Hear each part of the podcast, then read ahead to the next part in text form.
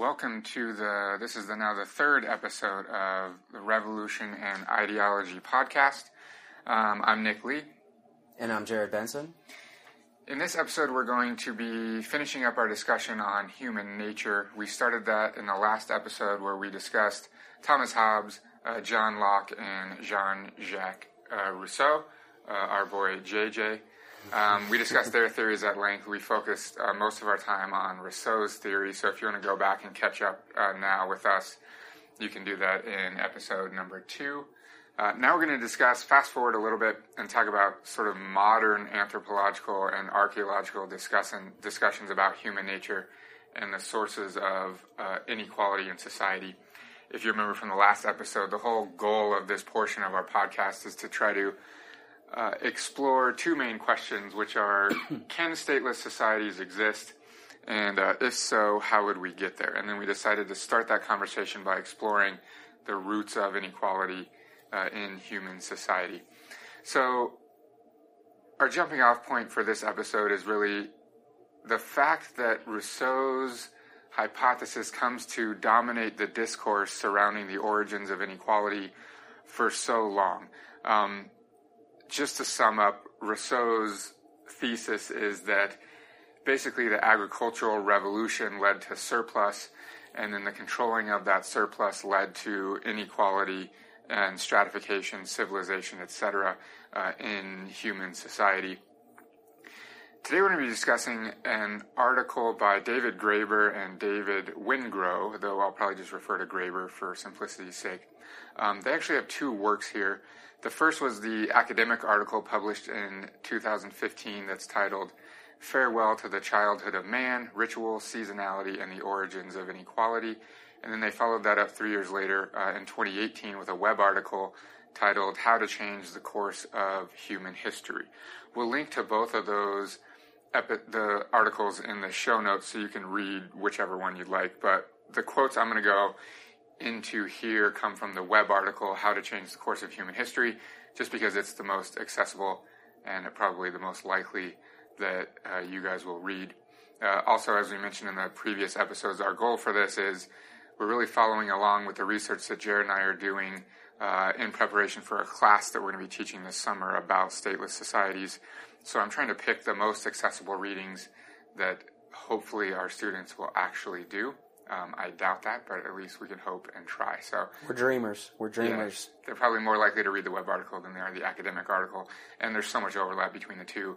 The web article is based on the academic article, so we're not going to lose a lot by just uh, focusing on that.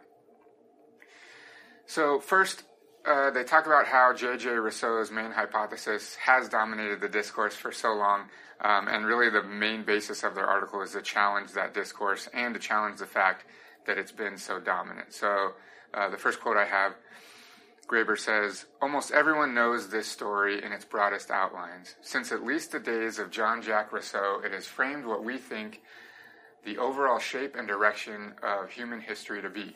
This is important because the narrative also defines our sense of political possibility. Most see civilization, hence inequality, as a tragic necessity.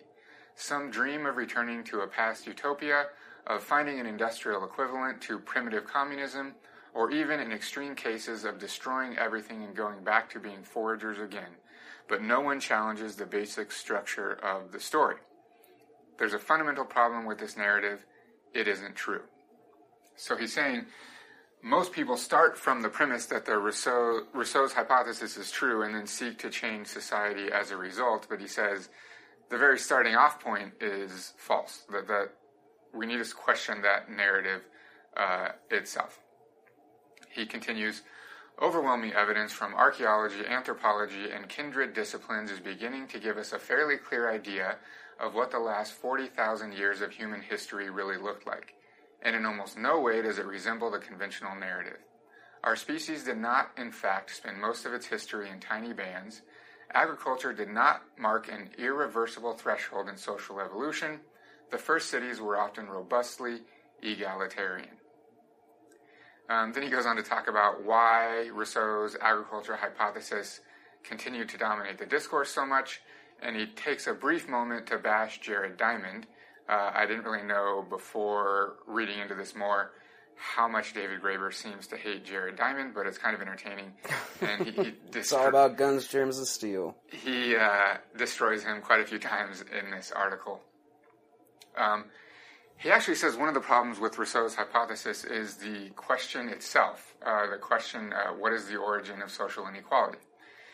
He says uh, simply framing the question this way means that we have to make a series of assumptions first, that there is a thing called inequality, and second, that it is a problem.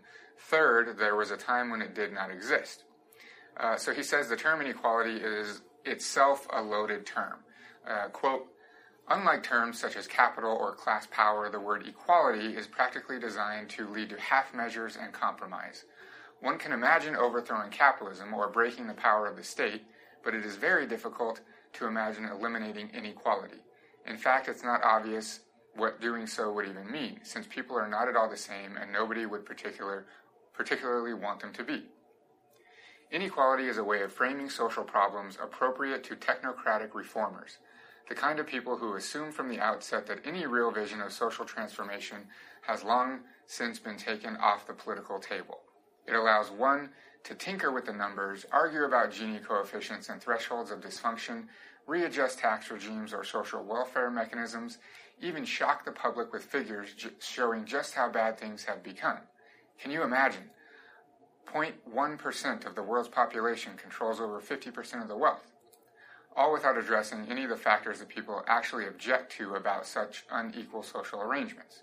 For instance, that some managers, some manage to turn their wealth into power over others, or that other people end up being told their needs are not important, and their lives have no intrinsic worth. The latter, we are supposed to believe, is just the inevitable effect of inequality, and inequality, the inevitable result of living in, in any large, complex, urban, technologically sophisticated society. That is the real political message conveyed by endless invocations of an imaginary age of innocence before the invention of inequality. That if we want to get rid of such problems entirely, we'd have to somehow get rid of 99% of the Earth's population and go back to being tiny bands of foragers again. Otherwise, the best we can hope for is to adjust the size of the boot that will be stomping on our faces forever, or perhaps to wrangle a bit with more wiggle room in which some of us can at least temporarily duck out of its way. So, what do you think about this argument that even the discussion of inequality is a fallacy in the beginning? So Graeber has great points, and it did get me to to rethink the way I, in my individual classes, and we in our, our, our team talk classes like ideologies and isms, approach this subject and the construction of a social pyramid. We, I freely admit that, that I tend to also gravitate towards uh, the the Rousseau viewpoint that it was the development of surplus that started this process and now I'm even questioning the use of inequality, but certainly stratification and hierarchy. Um, and and you'll get to Graeber's other theories as we go through this, but in previewing some of them, I do think that Graeber makes some very good points, and there needs to be much more nuance in that narrative. But I, I, I don't feel compelled uh, to discuss, or well, to even engage the idea that somehow, somewhere along the way, within the last whatever six to ten thousand years from the agricultural revolution, that there has not been a pretty clear trajectory. I think there has been, and I'm not sure he's even disputing that. But I want to get into the nuance later when when we get into some of those other quotes. To speak directly to your question to me about inequality, I, I actually like the idea that he's questioning what does that mean? Does it mean are we seeking uniformity? Are we seeking to all be automatons in one way, whether that's in a foraging, hunting, gathering society or is it in a mass industrial society? Um, I think he's asking very good questions. I still don't know that the questions he's asking, or even in the examples that he's going to provide later, that we see a very clear deviation from the general narrative, or at least not verification or proof thereof. I, I think that it's important that we begin to ask these questions, though, in the spirit of what we're trying to accomplish, and even in the title of his article, um, the possibility of something else. I do like his optimism that it is not quote unquote guaranteed that this is our trajectory and this is the way it's going to be. That inequity or inequality for us to have this modern industrialized society with technological comforts and so on and so forth is going to naturally breed inequality. I do think there's opportunity for us to maintain at least certain levels of our lifestyle, whether that's in terms of comfort or security or resource extraction, whatever that might be, without necessarily adding in layers of haves and have nots right? So I do like his optimism there. So it's not like a full blown critique of Graeber, but I don't. I'm not so sure that we can kind of start throwing out the ideas of these philosophers that we talked about in the last episode. So, so I interpret what he's saying as the problem with discussing inequality is that it's too narrow of a question because it's really, really easy for the elite to put the focus of social change on inequality because it's impossible to address and no one really knows what it would be like what it would mean to address that anyways so it it basically by focusing on inequality itself and making that the target of social change it sort of removes the power from the people to make any real kind of social change but I think if we look at it in, in, terms of inequality, I like to focus not necessarily on inequality on how it exists, but on how it manifests. So, in terms of opportunity. And I think it is I think he's being dismissive of this idea that we're not necessarily those of us that are drawing inequality, uh, we're not that are critiquing inequality and its various manifestations. I think he's making a mistake by arguing that we don't actually know what that means. I think we do. I think we it's opportunity. Now, if you have, if everyone has an equal opportunity and then chooses to squander that, so be it. But right now, we're starting with complete inequality and opportunity. And I think that is a byproduct of this stratification and trajectory that we have been on since surplus. So at no point in looking at what Graeber had written in at least these two selections was I don't recall opportunity ever being actually addressed. Okay. That's a much bigger conversation I think that maybe we can come back to, but whether or not the goal is just equality of opportunity or not that is a that is a much bigger bigger conversation that I don't know that we can address. But I think at some point in this in this in this what we're doing here in discourse on this topic, we're going to have to we're going to have to have that if we want to envision what a stateless society looks like. Is what does opportunity look like? Again, a stateless society is going to, and Graeber actually addresses this later, and you're going to get to it regarding like the beauty of the individual. We're not looking to create everybody like one size fits all molds of human beings. That's that's an impossibility. People are born, mm-hmm. and Rousseau talked about this physiologically different or psychologically different. We not everybody is going to be the same, but everybody should be given the same opportunities from the get go. And again, from in my this is my opinion, and based on the, the, the studies that we've done, opportunity is where limitations have been placed. I definitely won't disagree with that. Okay. But are we focused on in creating this state, in creating a stateless society? Are we focused on the opportunity or the outcome for every individual? That's a great question. I mean, at this point, sitting here right this second, I think opportunity has to come first. Okay. I mean, it has to. It has to. If you can at least make the the, the, the playing field level for, our, for, all, for all participants, regardless of status, family status, hierarchy, lineage, race, gender, uh, sexuality, all of these other various layers that over, again, the course of history have been used uh, with derogating results against various populations. Um, I think that's where you have to start, and then once we see how that develops, we can then address what outcome looks like. I mean, my my hypothesis would be that if we had a- actual equality and opportunity for everyone, then the outcome would also be equal. I mean, it would have to be, right? I'd like to assume because alongside that equal opportunity, that means things like as, as basic as education would also then be equal, right? And and these things that guide us all on our individual paths within our societies would then naturally gravitate towards everybody having the same opportunities, which would lead to equitable outcomes. Again, in theory, mm-hmm. we have yet to really see this in history. Graeber's an anthropologist, and he draws upon, of course, archaeological studies. So they're drawing from from very different sources than I, as a historian. I'm looking at everything that's been written down, and basically, uh, to be blunt, most of what I've looked at since things have been written down were produced by societies that were already inequitable. Mm-hmm, for sure. Okay, then he continues on to talk about the negative ramifications for continuing Rousseau's narrative Uh, he takes some more time to bash Diamond, and he throws in Fukuya- Fukuyama here too. He says, For Diamond and Fukuyama, as for Rousseau some centuries earlier, what put an end to that equality everywhere and forever was the invention of agriculture and the higher population levels it sustained. Agriculture brought about a transition from bands to tribes, accumulation of food surplus fed population growth, leading some tribes to develop into ranked societies known as chiefdoms. Large populations, Diamond opines, can't function without leaders who make the decisions, executives who carry out the decisions, and bureaucrats who administer the decisions and law. Alas, for all of you readers who are anarchists and dream of living without any state government, those who are reasons those are reasons why your dream is unrealistic. You'll have to find some tiny band or tribe willing to accept you, where no one is a stranger and where kings, presidents, and bureaucrats are unnecessary. That's Diamond he's quoting. Graeber continues, a dismal conclusion, not just for anarchists, but for anybody who ever wondered if there might be some viable alternative to the status quo. But the remarkable thing is that despite the smug tone, such pronouncements are not actually based on any kind of scientific evidence.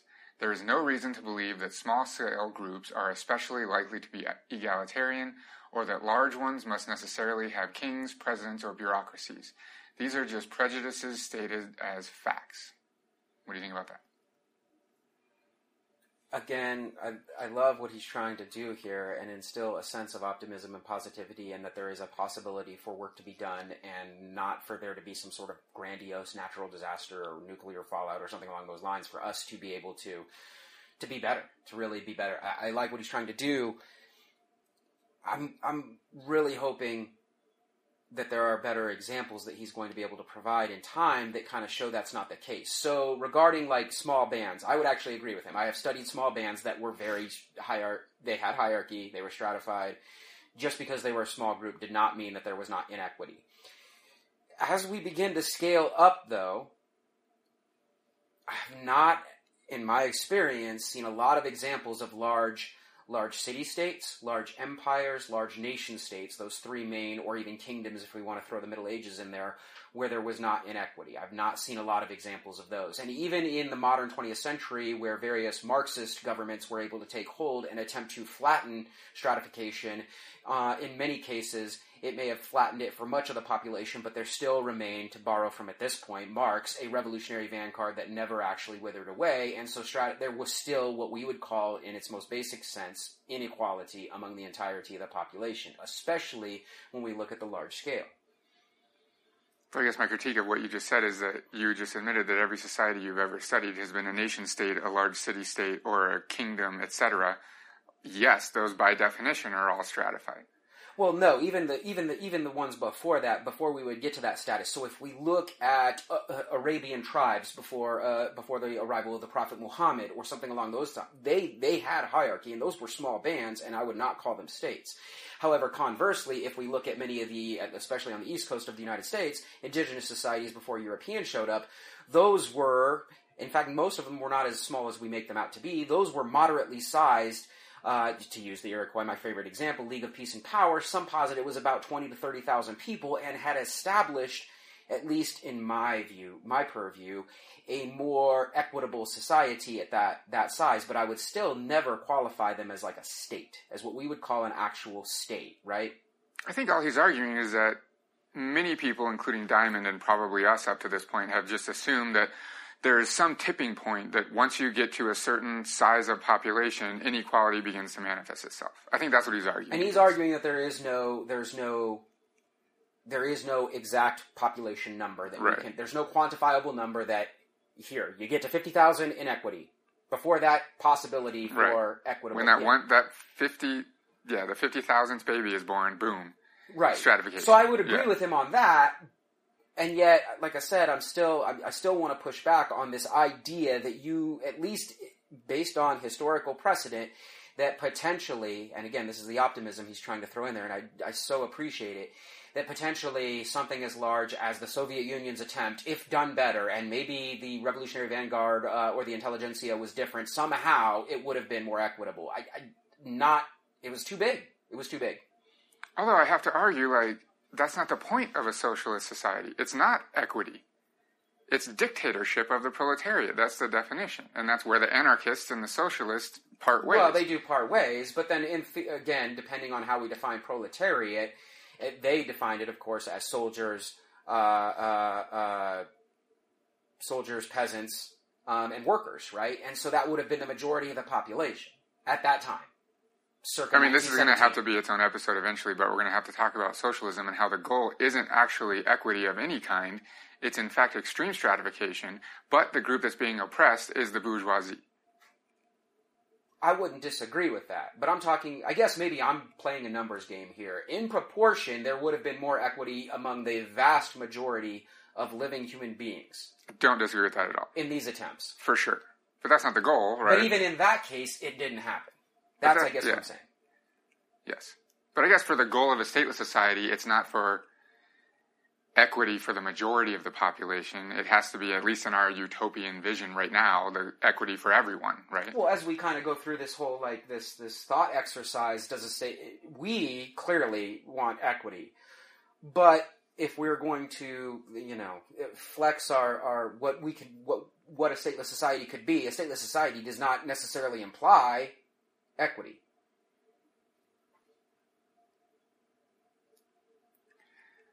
I think we, we're probably getting semantics now of like, it definitely implies a lack of hierarchy. And can you have inequity without hierarchy or authority? I think it just implies no state. Okay, that's a much bigger conversation. It is. I don't give a shit about dismantling the state unless hierarchy goes along with it. Who cares about the state itself? The state's only one manifestation of authority in a society. Well, and this is where we're going to begin to have to define what state is, just as we were asking the question. Was that Iroquoian League of Peace and Power, if we wanted, could that be defined somehow? Could we manipulate a definition to qualify that as a state? Or the, the, the small band Arabian Bedouin tribe, could that be a state? Like, what is a state? And, Yeah, and I mean, that's definitely going to be one of the next few episodes. which we're digging into in another course called called called nation building, which actually is, is the idea of building a nation so that we can critique it. But that that's a whole different project, and Mm-hmm. And we still haven't had the debate yet of whether or not a nation is equivalent to a state. Correct. That's a different topic. But okay, let's continue with Graeber.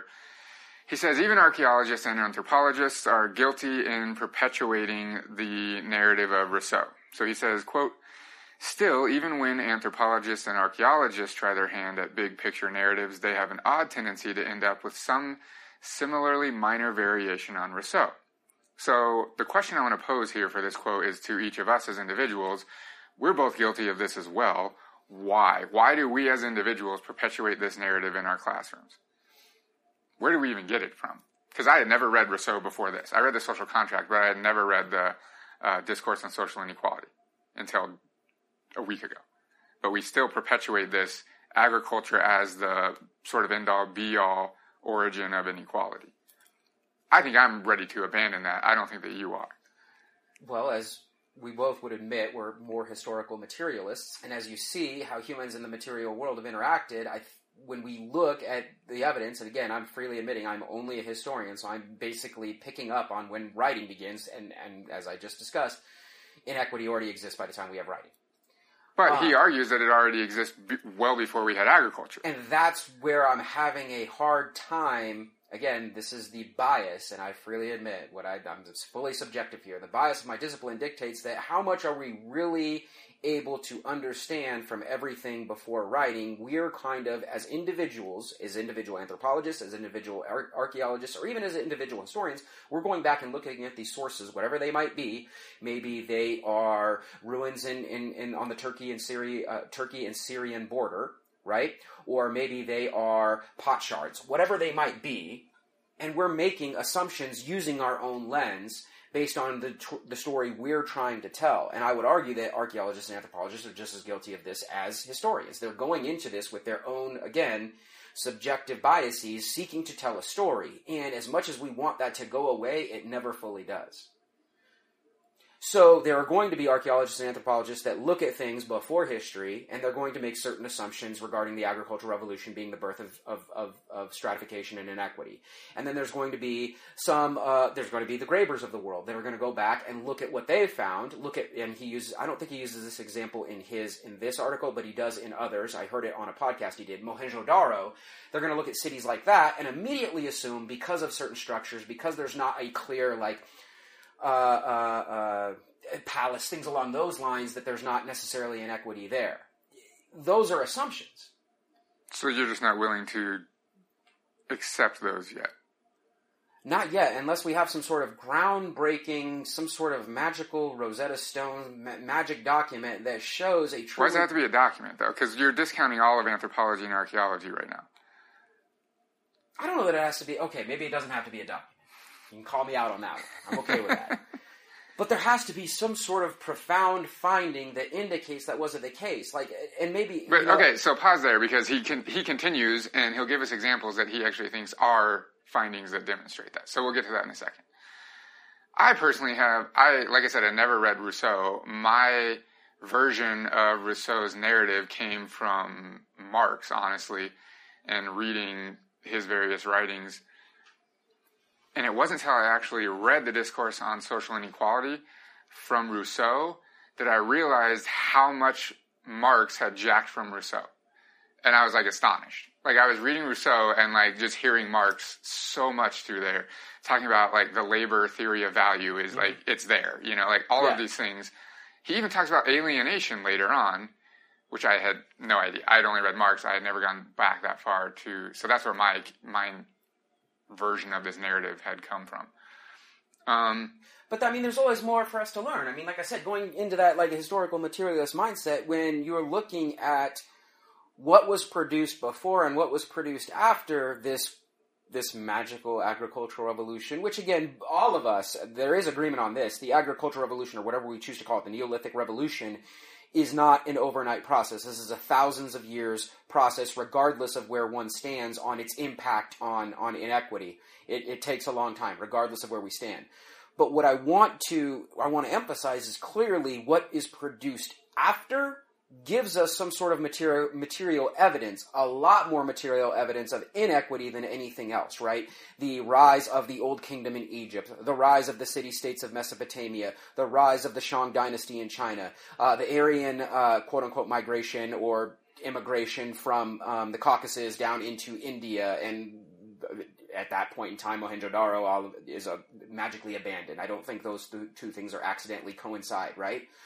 Um, and then, of course, the birth of the caste system thereafter. Um, But all Graeber's saying is that even referring to it as a revolution is a misnomer because, like you just said, it took thousands and thousands, if not tens of thousands of years. I'm willing to accept that assertion of his for sure. That that calling it a revolution, whereas you know, in, in putting it in the same language as like what happened in France in 1789 or in Cuba in, in the mid 50s.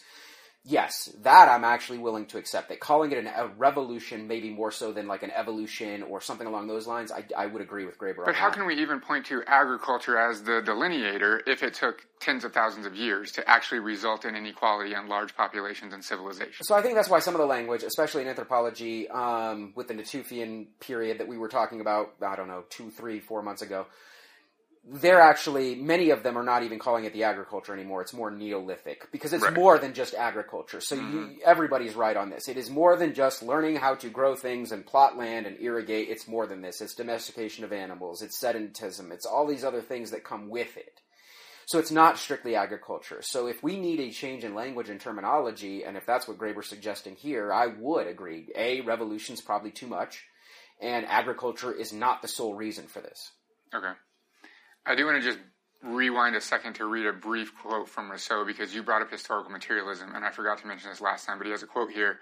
This is Rousseau now. He says, In proportion as the human race grew more numerous, men's cares increased. The difference of soils, climates, and seasons must have introduced some differences into their many their manner of living. Barren years, long and sharp winters, scorching summers, which parts the fruits of the earth, must have demanded a new industry. I literally have highlighted in here in all of caps materialism. Like he legit is talking about historical materialism in the 18th century. Right. humans learn from what they observe, and what they observe is the material world. Although Neoplatonic theory might debate that, but regardless, I think we're all kind of in line on that one. I just thought it was interesting that Rousseau was talking about materialism, obviously well before Marx. Um, then, fast forwarding to Graeber again, Graeber takes a brief moment to relate all of these ideas to revolution, which is obviously clearly right up our alley. So I'm going to read this quote. He says, Marxist political parties quickly developed their own version of the story, fusing together Rousseau's state of nature and the Scottish Enlightenment ideas of developmental stages. The result was a formula for world history that began with original primitive communism, overcome by the dawn of private property, but someday destined to return. We must conclude that revolutionaries, for all their visionary ideals, have not tended to be particularly imaginative, especially when it comes to linking past, present, and future. Everyone keeps telling me the same story. Everyone keeps telling the same story. It's probably no coincidence that today, the most vital and creative revolutionary movements at the dawn of this new millennium, the Zapatistas of Chiapas and the Kurds of Rojava, Rojava? We'll go with it. Being only the most obvious examples, are those that simultaneously root themselves in a deep traditional past. Instead of imagining some primordial utopia, they can draw on a more mixed and complicated narrative. Indeed, there seems to be a growing recognition in revolutionary circles that freedom, tradition, and the imagination have always and will always be entangled, in ways we do not completely understand. It's about time the rest of us catch up and start to consider what non biblical version of human history might be like.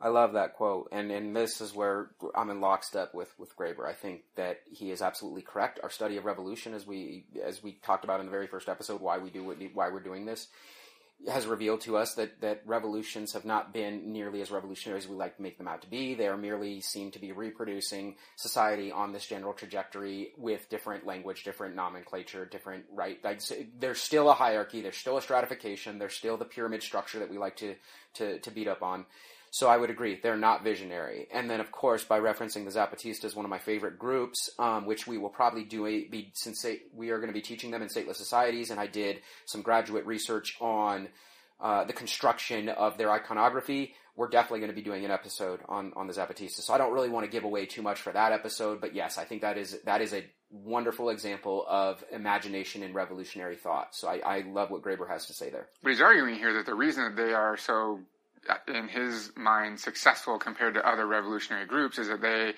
still have a very rich link to their history and tradition, which I think we've argued in much of our work that part of the reason in the United States that there aren't significant revolutionary groups making significant revolutionary changes is because the past of this country and its revolutionary past specifically has been silenced.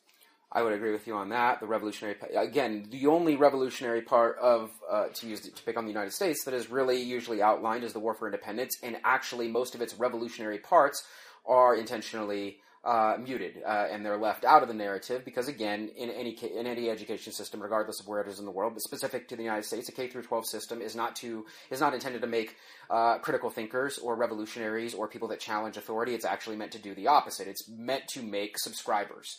And you cannot make subscribers if you teach all of the different ways people resisted the system within your society, uh, especially from the get go, right? So it's the same conversation we have regarding civil rights. Why a Dr. King's methodology is usually higher, revered higher in the education system than a uh, Black Panthers or a Stokely Carmichael or a Malcolm X, right? Like that, it's obvious. Uh, I did it yesterday in, in a classroom. I asked, who's heard of Emma Goldman, right? Who's heard of Alice Paul? So, I mean, I have, I have, I have people in that class that would identify as feminist, and here I am throwing out these names they've never heard of, and it's not their fault. It's that they've never even been introduced because those are revolutionaries and revolutionary thinkers. So, yeah. I mean, it's evidenced by the fact that in our revolutions class, we teach the American War for Independence as a revolution, and just that simple fact has landed us in the national news. So it just proves how people are a, unaware of that history, and B, so indoctrinated with this sort of innocent version of the war for independence that they can't deal with any alternative. Right, and we're being recorded actually reading from the sources of the time, and people, you know, losing their minds over this when we're re- we're we're pulling our content from the John Adams and the Thomas Paines of the world. Mm-hmm. They they don't even know what these guys were actually saying, and not that we're in agreement with them on many other things, as you'll find out, but. It's important to understand that that that well, I mean that history is, and here here I actually have an interesting quote from another French philosopher who we recently uh, uh, just began reading as well for actually the different project of building a nation. Um, but he has an interesting quote. This is Ernest Renan in his work. It's not even his work. It was uh, the text of a conference he delivered in 1882. It's called "What Is a Nation?" and and going into history, this is important regarding the construction of of identity and nationhood. He says, forgetting let me start again. Forgetting, I would even say historical error, is an essential factor in the creation of a nation, and it is for this reason that the progress of historical studies often poses a threat to nationality. Historical inquiry, in effect, throws light on the violent acts that have taken place at the origin of every political formation, even those that have been the most benevolent in their consequences. Unity is always brutally established. Um, and I think, in contrast to what Graeber's saying about the Zapatistas, they don't forget. Mm-hmm. Um, and that's what makes a lot of what they're doing so, or at least appear to be so novel and imaginative. At, at least that's what I'm picking up from what Graeber's saying, and, and in contrast to what Renan is saying here. Mm-hmm. Yeah. Fully agree. And in comparison to, not necessarily mm-hmm. in contrast. Yeah. So then Graeber continues and basically starts getting into what the modern research suggests regarding the origins of social inequality. He says, um, well, he says, first off, we know nothing of human history prior to the Upper Paleolithic period, which begins around 45,000 years ago. Uh, quote, Prehistorians have pointed out for some decades to little apparent effect that the human groups inhabiting these environments had nothing in common with those blissfully simple, egalitarian bands of hunter gatherers still routinely imagined to be our remote ancestors. Then he continues and starts to explain how this contradicts uh, Rousseau's agricultural hypothesis. He says that it demonstrates there was inequality long before agriculture and sedentary sites. And the first piece of evidence he uses is evidence of rich burial sites. So he says, quote, to begin with, there is an undisputed existence of rich burials, extending back in time to the depths of the Ice Age. Some of these, such as the 25,000 year old grave from Sungir, east of Moscow, have been known for many decades and are justly famous. For example, dug into the permafrost beneath the Paleolithic settlement at Sungir was the grave of a middle aged man, buried, as Fernandez Armesto observes, with stunning signs of honor bracelets of polished mammoth ivory, uh, diadem or cap of fox teeth, and nearly 3,000 laboriously carved and polished ivory beads. And a few feet away, in an identical grave, lay two children of about 10 and 13 years, respectively, adorned with comparable grave gifts, including, in this case, in the case of the elder, some 5,000 beads as fine as the adults, although slightly smaller, and a massive lance carved from ivory. Comparably rich burials are now are by now attested from the Upper Paleolithic rock shelters and open air settlements across, across much, of western Eurasia, from the Don to the Dordogne. I don't know how to pronounce the last word. So, what do you think about that? So I really liked when I was reading this that he now had some good tangible examples based on the archaeological evidence. Clearly, if you're going to bury somebody and go to this much trouble of adorning them um, with what at the time would be perceived not just wealth in terms of its material value, but but he uses the word laboriously, right? Like it took a lot of man hours or woman hours to produce these things that were buried. Clearly, these people were quote unquote what we would call special or had some sort of status. Does that status or speciality contrast so much about what either Hobbes or Rousseau was saying at the time? I don't know.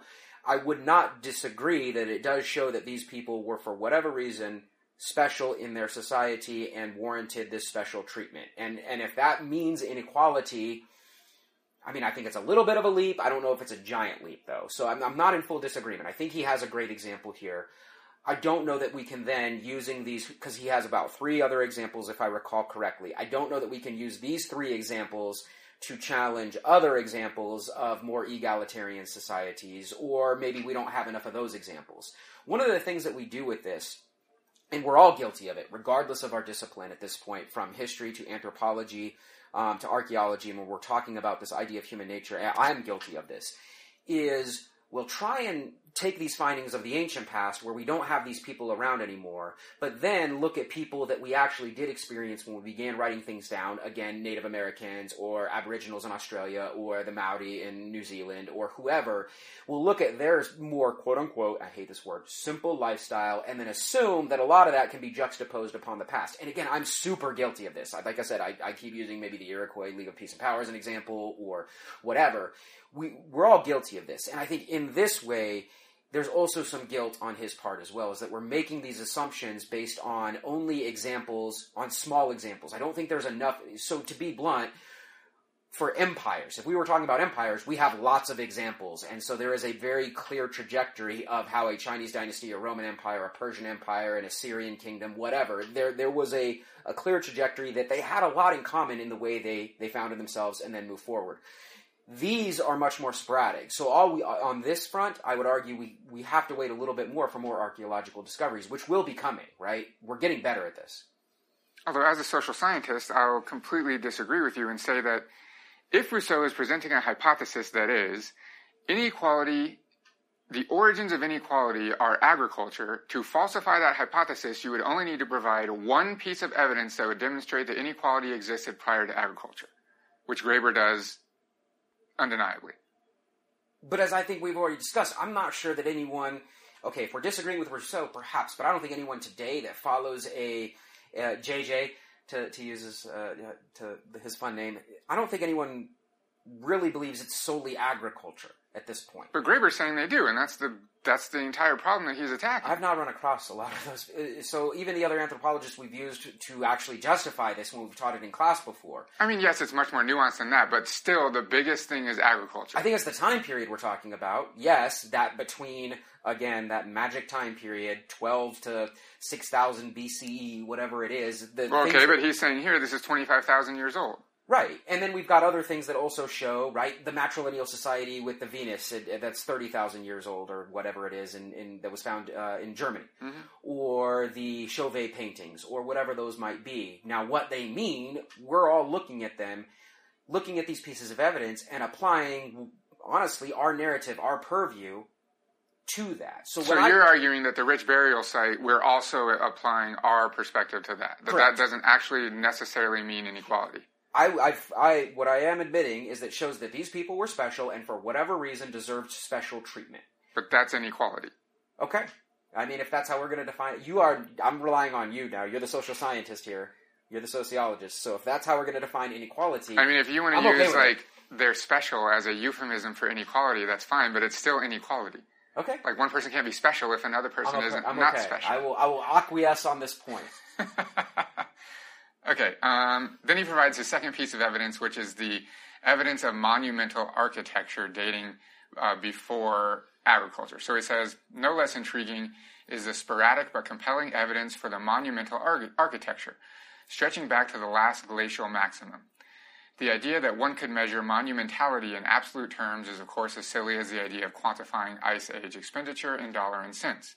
It is a relative concept, which makes sense only within the particular scale of values and prior experiences. The Pleistocene has no direct equivalence in scale to the pyramids of Giza or the Roman Colosseum, but it does have buildings that, by the standards of the time, could only have been considered public works, implying sophisticated design and the coordination of labor on an impressive scale. So, what do you think about that? I don't really have much commentary that these things have been found, right? Uh, like I said, we found these things; they exist. Monumentality, monuments predate. There are monuments that predate the pyramids and the ziggurat at Ur and Great Walls and so on and so forth. So I don't, I don't know that I have any any disagreement that these and these monuments obviously had to be public works, right? Multiple people had to participate to produce these. We found these. I don't have any disagreement. I don't know what that what he's getting at in what. Well, I think he's suggesting that that indicates the existence of stratification. Stratification under some sort of supernatural power, I would agree with that. Many of them, what we appear to be pointing to some sort of origin story, which again, I don't think anyone spends enough time talking about the actual stories that motivate this, but that's what we do in our class, so I guess we fill in that blank. But yeah, yes, there is definitely inequ- inequity at this point in time. These fancy things that we talk about in, in uh, uh, we will be talking about more maybe in future podcasts, or we definitely talk about in the classroom. Ethically constitutive stories, borrowing from the political scientist Rogers M. Smith. Get my citation in there. Um, that they already existed. They those predate inequity for sure. And if those stories, whatever those stories are, these creation narratives, these origins, motivated paying homage to some sort of creator spirit, or uh, with the crazy guy on the History Channel, some ancient alien, fine, whatever it might be, so be it. So I guess in that case, there is clearly a stratification, some sort of creative creative essence, and then below that humanity. That I would agree with. Yeah, but I have to call you out right now because you just discounted all of anthropology and archaeology because no written documents existed, but then you just definitively said that ethically constituted stories have been around since the dawn of man. Where's the proof? The proof of the ethically Yeah, constituted you can't have it stories. both ways. The oral transmission.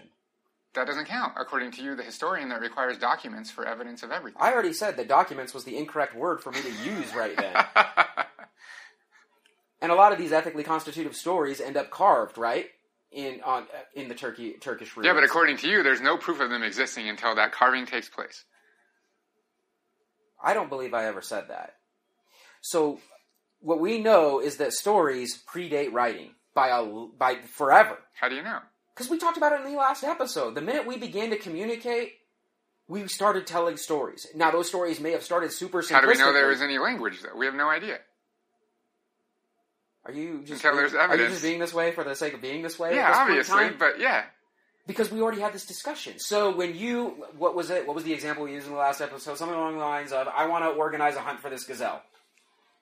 Even if it's not like what we would call a traditional story, it's not the Epic of Gilgamesh or the Iliad or the Odyssey or some bullshit Avengers movie. There's still a communication and a and a narrative, a way, a plan with a thesis. The thesis being, this is how we will kill the gazelle. That existed.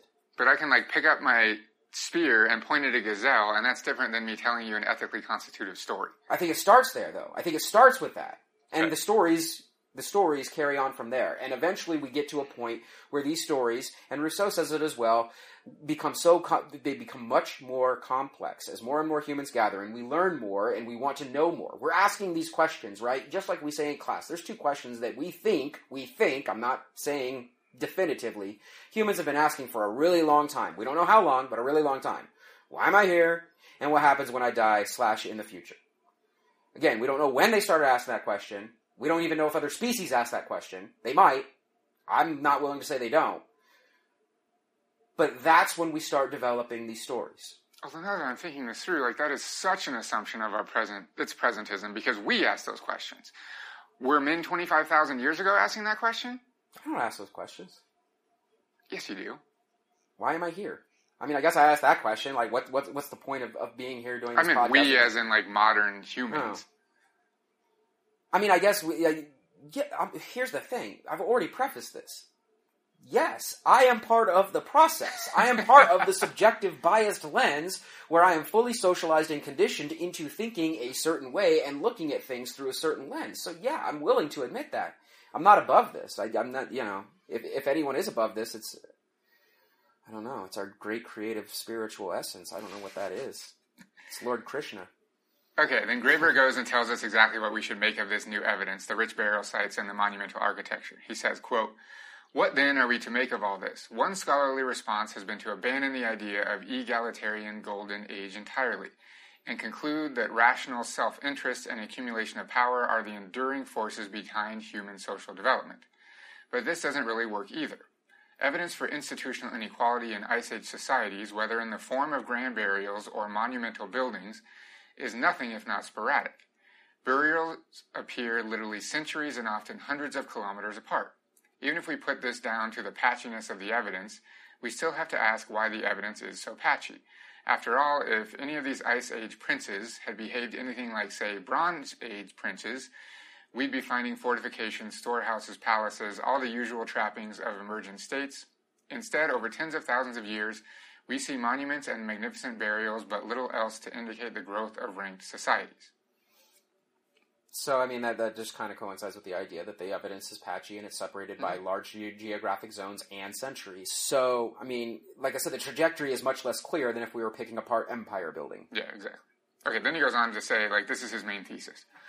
Quote, a wider look at the archaeological evidence suggests a key to resolving this, the dilemma. It lies in the seasonal rhythms of prehistoric social life.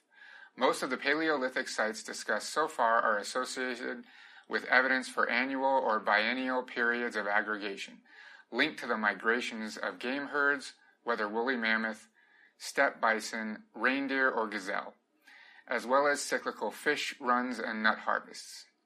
At less favorable times of year, at least for at least some of our Ice Age ancestors no doubt really did live and forage in tiny bands. But there is overwhelming evidence to show that at others they congregated, feasting on a superabundance of wild resources, engaging in complex rituals, ambitious artistic enterprises, and trading minerals, marine shells, and animal pelts over striking distances. Such seasonal patterns of social life endured long after the invention of agriculture.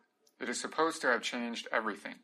New evidence shows that alter, alternations of this kind may be the key to understanding the famous Neolithic monuments of the Salisbury Plain, and not just in terms of calendric symbolism. And I think that kind of, I mean, honestly, while it, it, he attempts to challenge the agricultural revolution narrative, he actually reinforces the surplus narrative, in my opinion, a little bit there. And that's what I was thinking as I was going through that. That, yes, okay, so fine.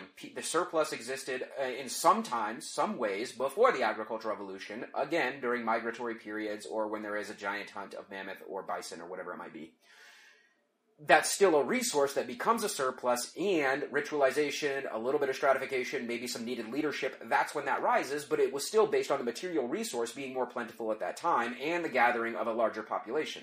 Okay. He says this is important. Uh, quote, why are these seasonal variations important? Because they reveal that from the very beginning, human beings were self consciously experimenting with different social possibilities. And that's his main point throughout this work. Uh, he provides three examples, which, yeah, we're going to have to go into because this is key. The first one is the Inuit, he says. Anthropologists describe societies of this sort as possessing a double morphology. Marcel Mauss, writing in the early 20th century, observed that the circumpolar Inuit and likewise many other species have two social structures, one in the summer and one in the winter, and that in parallel they have two systems of law and religion. In the summer months, Inuit dispersed into small patriarchal bands in pursuit of freshwater fish, caribou, and reindeer, reindeer, each under the authority of a single male leader. Property was possessively marked, and patriarchs exercised coercive, sometimes even tyrannical power over their kin. But in the long winter months, when seals and walrus flocked to the Arctic shores, another social structure entirely took over as Inuit gathered together to build, build great meeting houses of wood, whale rib, and stone. With them, the virtues of equality, altruism, and collective life prevailed. Wealth was shared, husbands and wives exchanged partners under the aegis of Sedna, the goddess of the seals. The second example are the hunter gatherers. Uh, Let's stop. Okay. When I was going through this, this was actually my favorite example to almost prove his point. Mm-hmm. and fly in the face of some of mine and Rousseau's yeah, and Hobbes and so on and so. I loved this one because it actually showed, and it was the opposite of what I just commented on, that it is during the times of surplus that they reach the most egalitarian point of uh, point of their civilization, and it is when things become a little bit leaner and they break off into small bands that they become much more their stratification in these small bands, and they are clearly led by a patriarch, a chief, whatever we want to call them.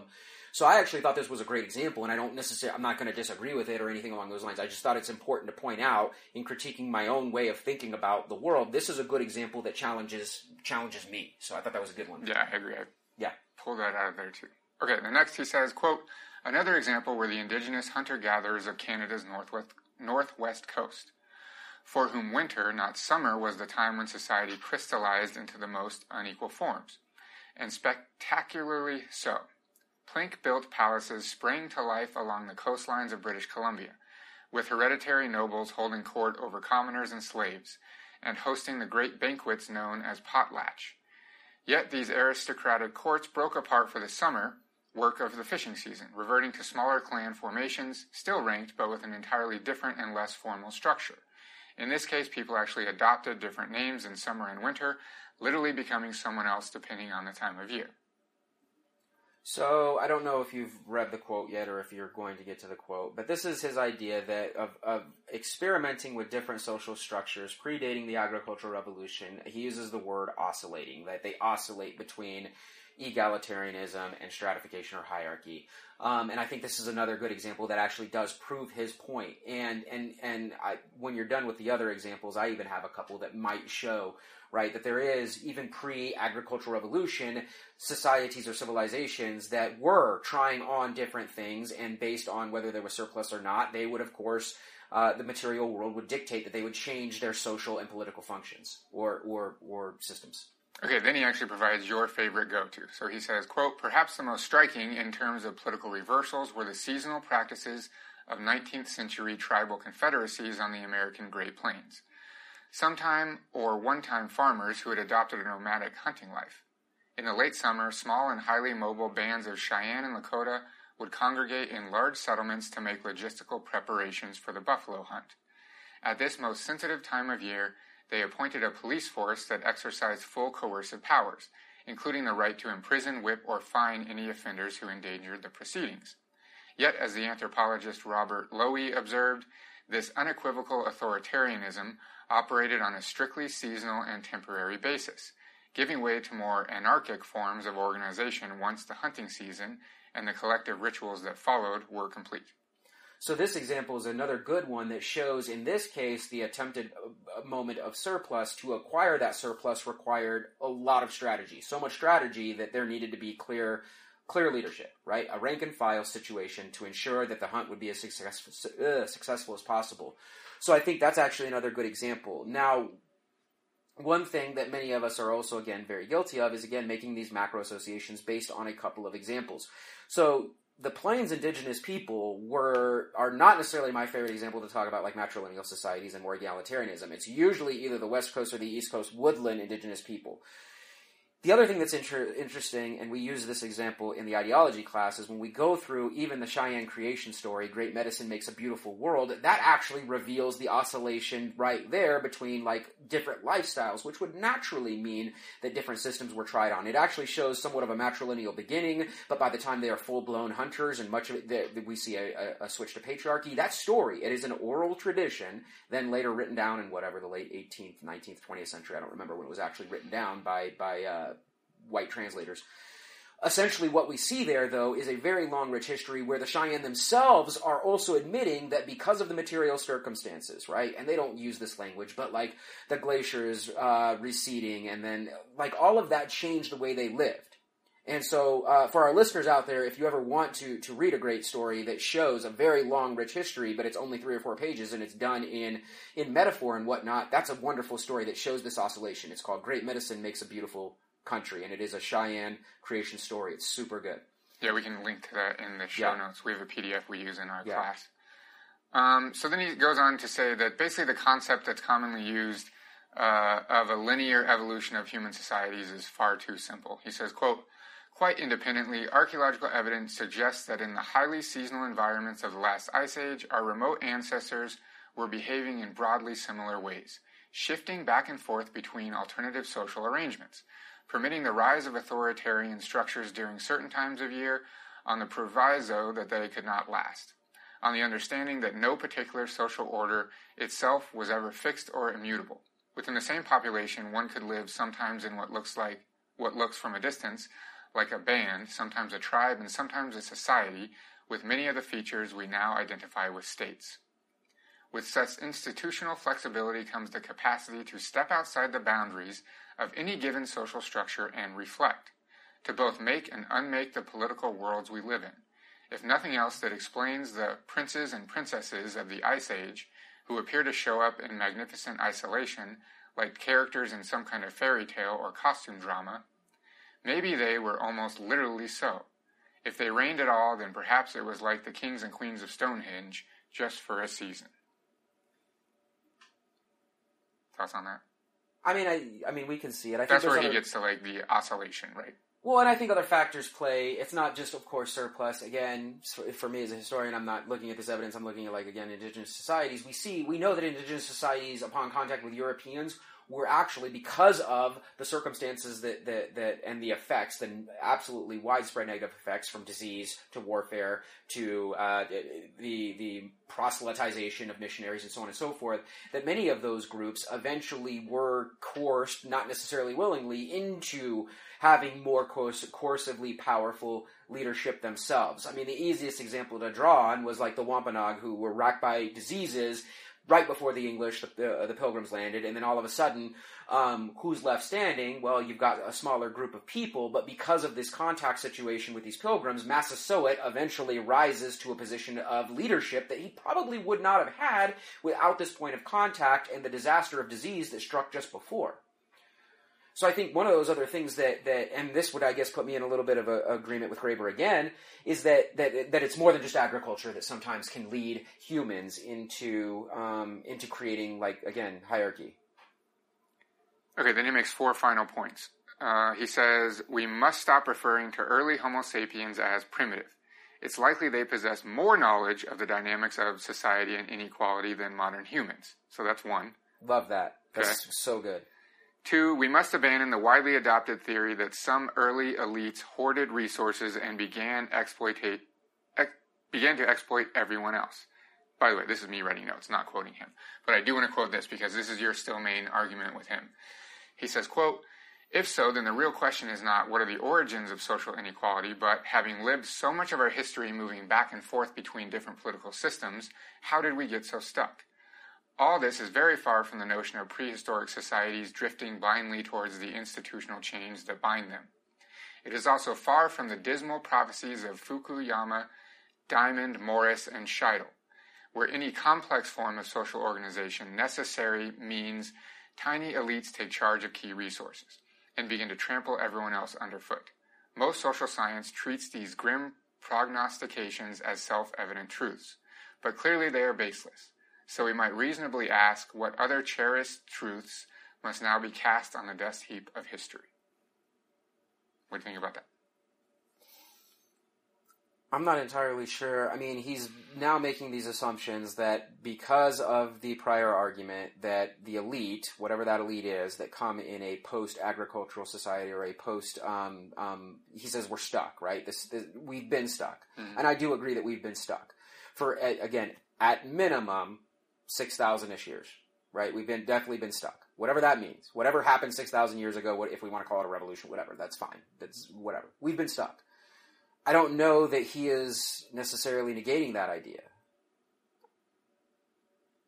I think so. I read this. I mean, I, I, think I think when I when I hear you say it, maybe if I would be reading it right now, I'd be mm-hmm. looking at it differently. But when I hear you read it, I hear him searching for optimism that this is not a, that this is not just something natural, and that's why I enjoy this reading so much, and I know what he's trying to do here.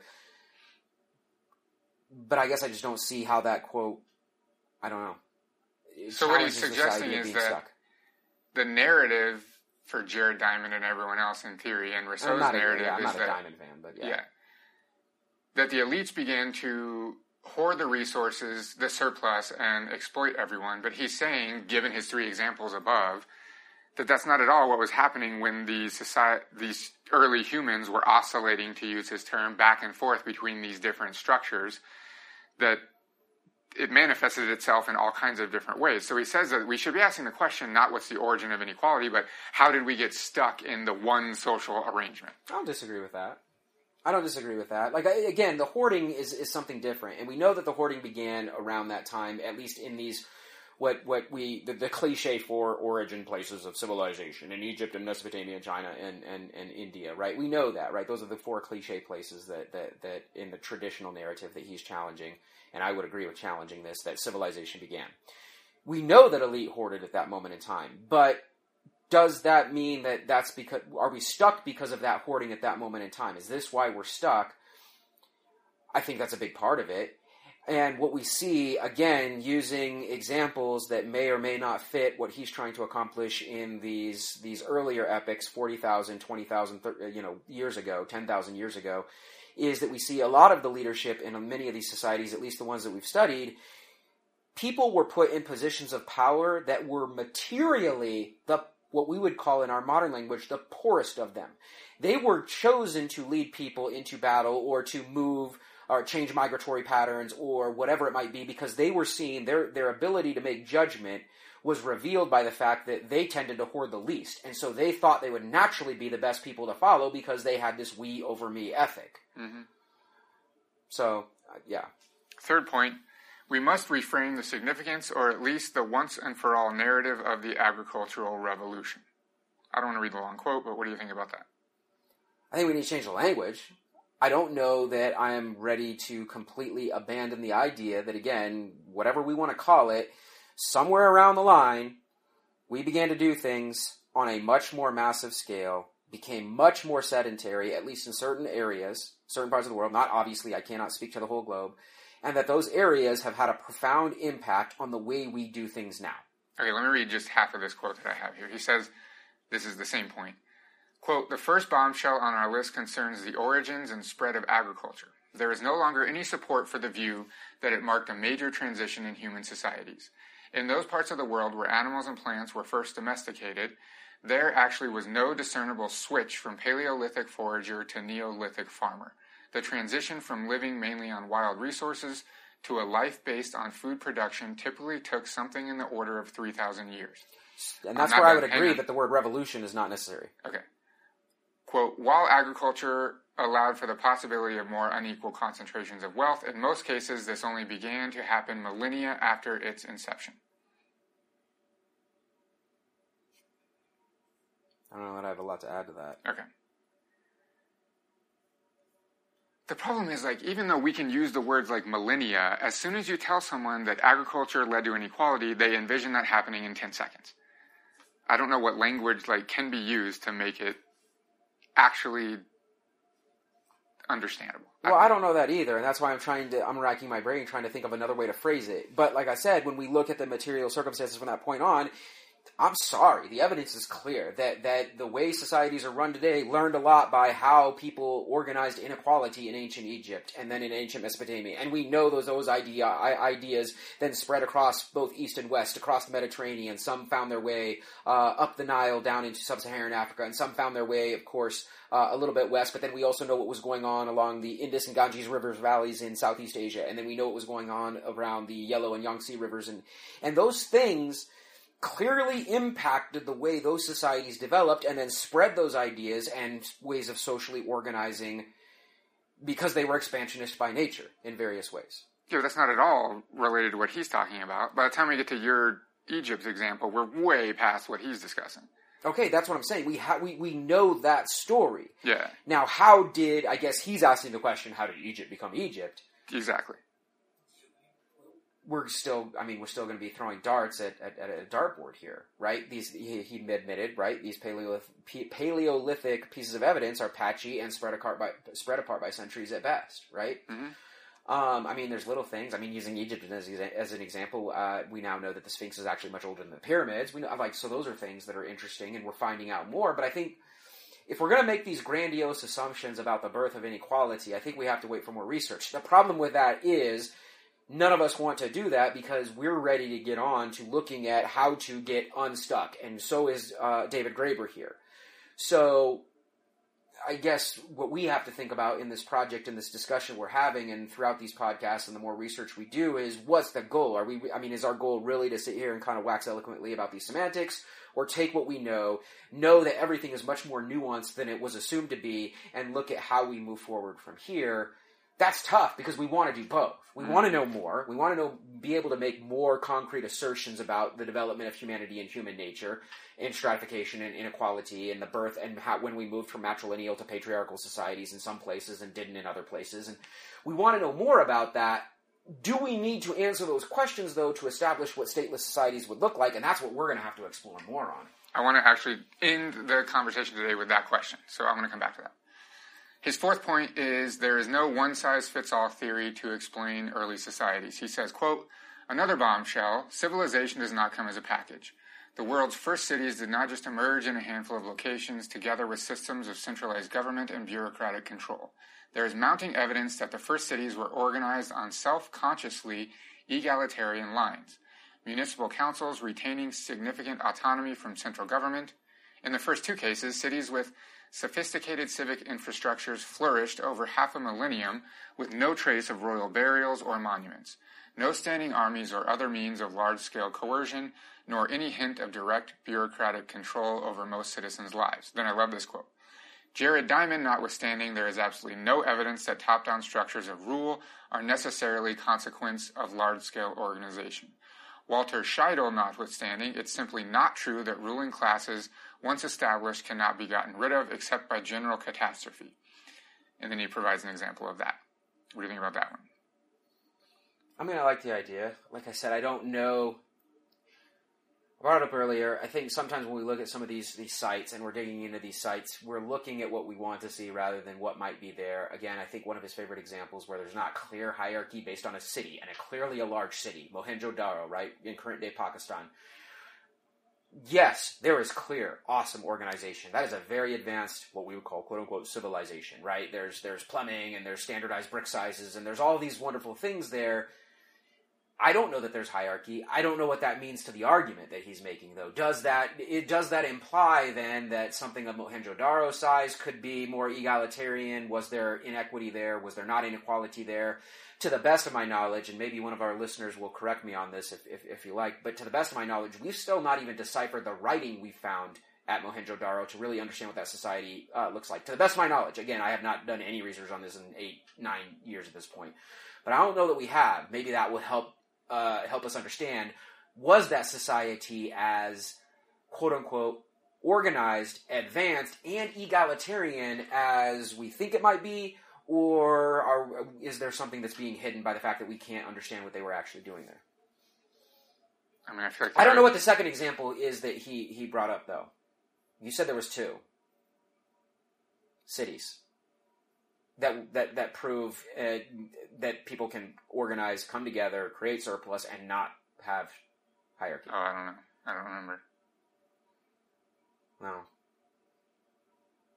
Anyways, I think there's probably a lot of discussion we can have on the invention of writing and the argument that it's a result of inequality, stratification, etc. But that's a I don't think there's thing. any discussion. I think it's a Yeah. given that writing is part of inequity.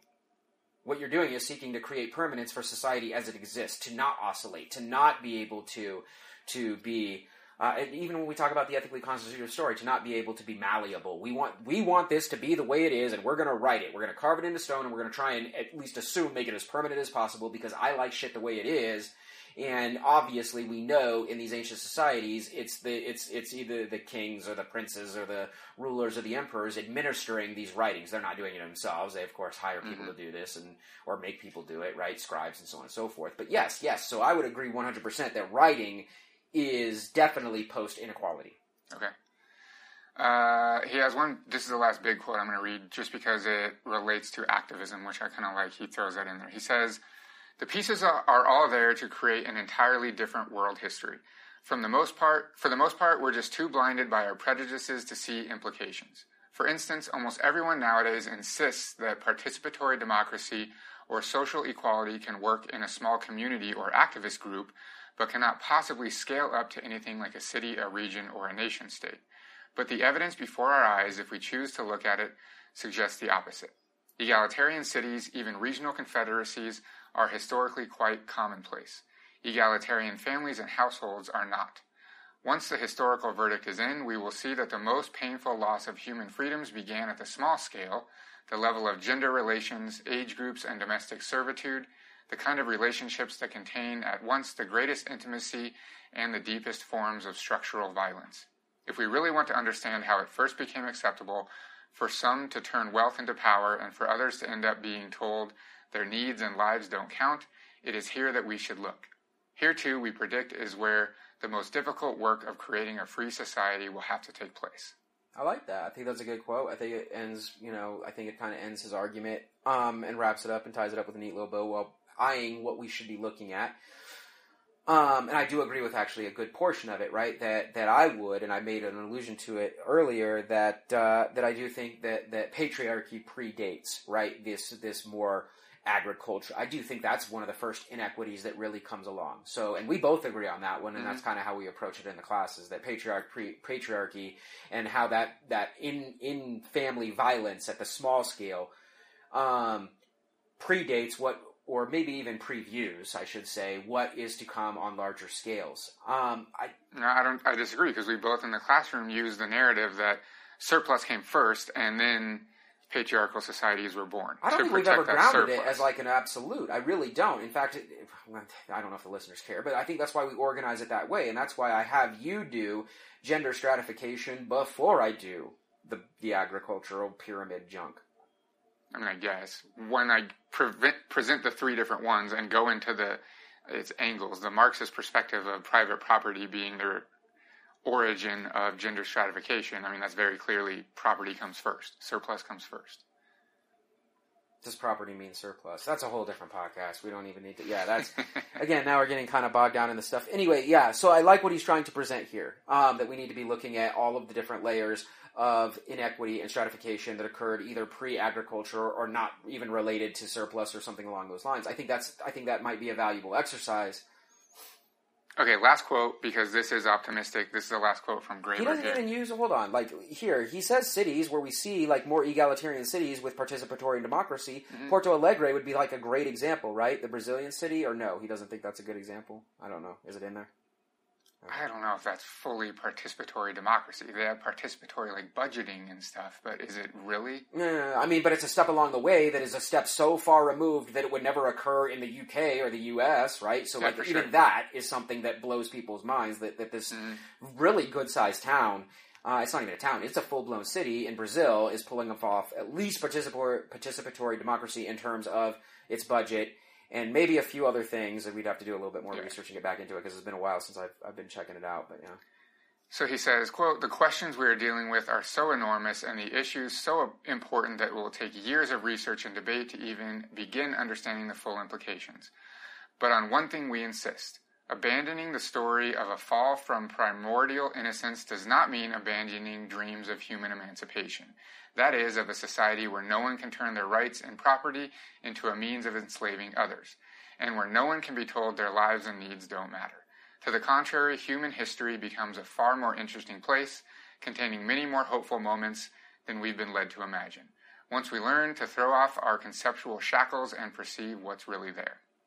So yeah, I mean, we say it in the classroom. I agree with him, even though I don't agree with everything he says. Like he, when I read this, it forced me to change at least some of the language I was using um, and I think it's important for us to never stop questioning, especially what we think is assumed knowledge. So, uh, 100% lockstep agreement, especially when that challenging, in theory, what we're hoping for leads to new worldviews, new ideas, innovations in how we as humans begin to do things, and innovations outside of what we think are innovations. The iPhone X from the iPhone X1 or whatever it is. Like I, now I sound like a luddite, but whatever. Those aren't real innovations, not the innovations we're talking about. So I want to present again if Rousseau's hypothesis is that inequality is a result of agriculture and the resulting surplus, then to falsify that, we only have to present one example of inequality happening prior to the agricultural revolution. Do you think that Graeber does that? If we want to pick on the special, remember when we were talking about the graves, right? Yeah, I mean, I guess I, I suppose he does that. But again, I don't know that Rousseau's, again, like any quote unquote science, I, I hate to use that word because we're throwing it around very loosely at this moment in time. We learn. Rousseau was writing in the 18th century. And then the, the, quotes I read come from the 19th century. And then we have Graeber here in the 21st century. I don't know that anyone takes Rousseau lockstep, that it's specifically agriculture. We've slowly been making improvements to this thesis over time. I don't know that we fully have deconstructed that yet, or challenged it, or made it I don't know that we fully falsified it yet. Does that example of the graves fully falsify Rousseau's more macro sense of understanding of how human humanity got to where it was. I actually don't know that it does. I think Graeber presents possibilities for something else, and I think that's his goal here. But I don't know if he, that he challenges the general trajectory of inequality stemming heavily, maybe not entirely, but heavily from this period of time. But he's suggesting it's not just him, that for decades, agriculture or anthropology and archaeology has presented evidence that goes, flies in the face of Rousseau's hypothesis. and that the discourse continues to ignore it and discount it. But then, subjugate but uh, again, now we're deconstructing just for the sake of deconstruction to make to make it where nothing means anything anymore. What we do know is in these places, right, their inequality, be, it may not have begun, but it clearly manifested itself in its most blatant, obvious, and stratified ways. And from these places, it spread quickly. We know that. That is a thing. But what's that has zero relevance in answering our original question. What is the origin of social inequality? The fact that in the Fertile Crescent we see these examples or whatever, that means nothing for our first Well, I think it question. does because if we're ever going to deconstruct inequality, we need to see it manifested in all these various forms, and that's the only way we're going to be able to challenge it. I mean, looking for its origins is fine, I guess. I, but because some, But that's nonsense. Okay, it's nonsense if we have to say the only evidence that really matters is historical evidence where we we can actually see what they wrote and analyze what their society was like. Because by the time we get there, the societies they're full fledged socialized. evidence. I didn't say historical evidence. But if we, that's what I'm saying. If we end up finding more archaeological or anthropological evidence of where inequality started before this time period, that would be great. And that But Graeber be says it's there. He said it already exists, and he provides examples in his writing. He does provide these four examples, but are these examples? I mean, how much evidence do you need? What is the level when you're like, okay, now I uh, fully admit that there is no question?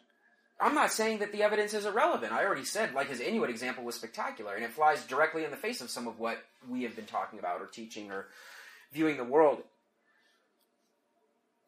I tend to gravitate towards. God, I'm not.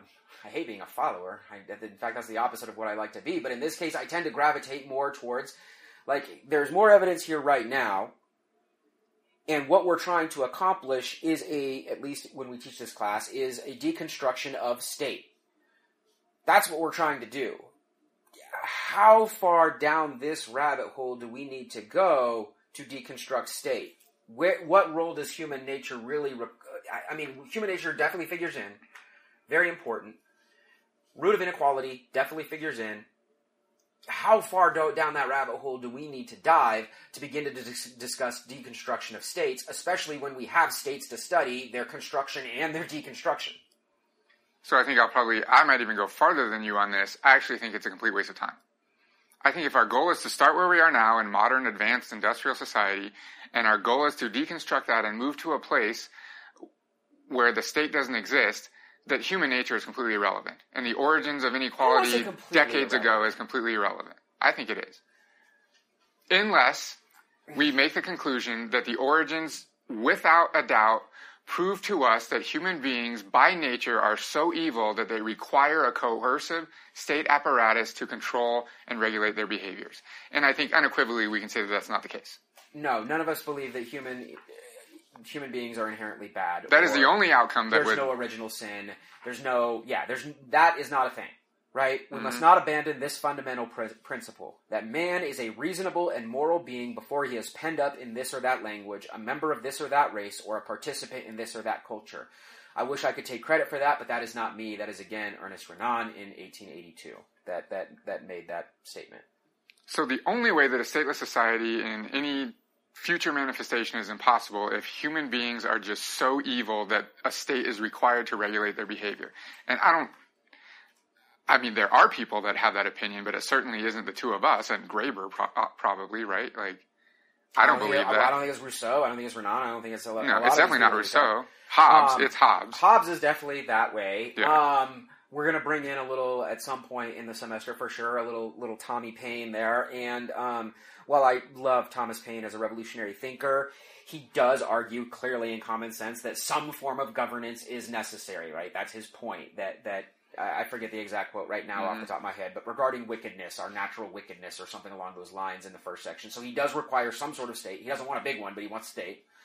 So yeah, I mean, a lot of these people do operate under the idea that there is some need, some form of us to control us from our vice, our vices. So, and I don't agree with that. Okay. I mean, it's like we talk about in class, right? Like across all of the societies we study or talk about, whether it's in sociology, whether it's in history, neither of us are anthropologists or archaeologists. But across all these societies, there sense there seems to be some general quote unquote values, mores, ethics, morals that that tend to cross a lot of lines. I do not want to say every one of them, but a lot of them, right? How is that a thing, right? How is that a thing across all these societies? People naturally in whatever, a band or whatever, would not want to murder other members of their band for whatever reason, whether it was the story that told them, whether it was God that told them, or whether it was merely an evolutionary imperative that the more people I murder, the less my gene pool is diversified and that limits my options for procreating. Whatever it was, those things were innate. Those were natural laws. So I think those were enough, or are enough. We, our opinions differ significantly on very few topics, but that is one of them. I don't actually believe in full blown like moral relativism, but I tend to lean that way, and you absolutely don't.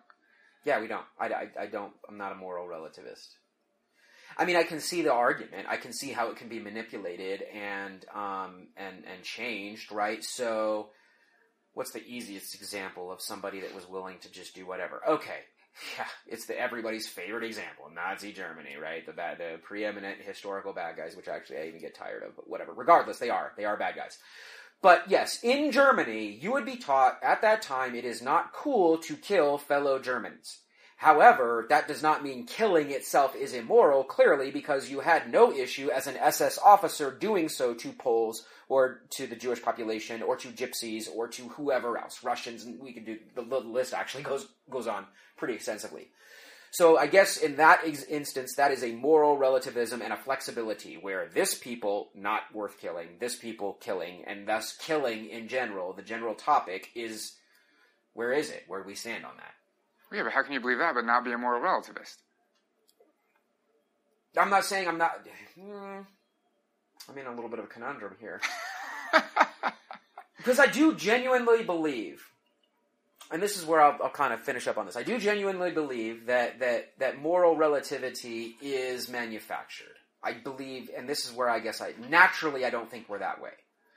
So I think it takes a whole lot of socialization and conditioning, and it is a whole lot. I'm talking at this point again, our famous six to ten thousand years or whatever, for people to get to be willingly able to do that. For a conquistador to willingly be able to sail across the sea, kiss his wife and kids goodbye wherever they were, uh, Toledo, Madrid, whatever, and then all of a sudden, a couple of months later, be doing awful things to the Taino in the Caribbean.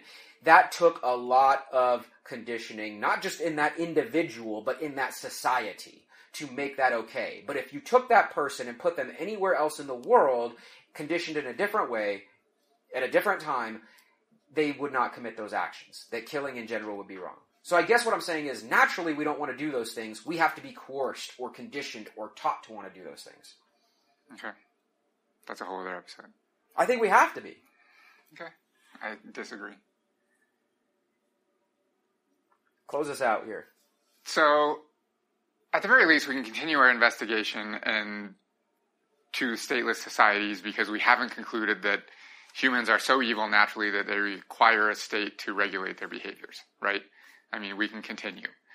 I intentionally, in these two episodes, did not go into anarchist philosophers and their thoughts on human nature because we'll be doing that as we go along and investigate each of them individually because obviously they have thoughts on human nature uh, as well and what that means and it's obviously very clear which side they land on in their theories. Um, one thing that has come up here, though, that I think you and I need to investigate ourselves, and whether we do that in an episode or just offline, is whether our goal is actually stateless society or if it's something else. Because that's that's that's crucial, I think. My assumption is that if we deconstruct the state, that egalitarianism will be possible and exist and manifest itself. I have no desire to deconstruct the state if that's not the, the what happens. Like if I'm if I believe Hobbes' hypothesis, I have zero desire to deconstruct the state if it's just going to end in warfare where we all kill each other. The negative use of the term anarchy, right? That's not what I'm after. Where I, am after equality, and that's what that's why I want to investigate the deconstruction of the state, and that because it will result in the deconstruction of hierarchy and coercion. Well, it again as we go through this this thought exercise via podcast, apparently publicly. I mean, based on what we just discussed, the state is not the sole creator of inequality. Whether that is in ancient times or now, it is not the sole reason inequality exists. It's the bit I, I would argue it's the most important and largest manifestation, but it's not the sole. I think that the And you would have to systemic challenge- inequality requires the state. Capitalism requires the state, Yes. etc. Yes.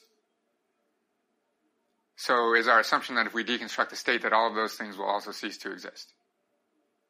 But to but to hope that happens in a peaceful manner, that's optimistic. That's a different question altogether. Yeah. Yeah. Once you once you I mean, again, using my conquistador example I just get regarding why he was okay not killing Spaniards, but okay killing Taino. Um, it's the same thing here, right? Like there, you would have to also, along with deconstruction of a state, also deprogram people. They would have to be deprogrammed hmm and reprogrammed in another way. Um, and you, and how do you reprogram somebody without creating another state? And there we have like the, the that's the socialist conundrum right there. Right? Hundred percent. So yeah, I mean, those are the two big questions. right. How do you reprogram, deprogram, and reprogram someone without being coercive? And we and we must stress this to the audience. We don't want to be the reprogrammers. We don't want reprogramming in some sort of like I don't know Borg-like Star Trek thing. Like that's that that's not the idea. But ha- allow them to somehow teach them how to reprogram themselves. That's the idea. Is individual autonomy. Mhm. And once you start deciding how these people are going to reprogram, you're you're you're a shitter. You're then the revolutionary vanguard. You're the next whoever pick pick dictator X, right? You're that next person. That's the last thing you would want. Well, last thing we would want. I don't know. I mean, other people might want that, but no, they do for sure. I think. Yeah. But that's the question: is how do we get to that point, yeah, yeah, and how does it happen nonviolently? right. Hmm. Close this out. All right. So we'll end there. We'll pick up those questions obviously throughout this investigation. Um, you can get the show notes to this episode and find other episodes at revolutionandideology.com. If you want to reach out to us, you can email us at hello at revolutionandideology.com. Uh, we will see you guys next time.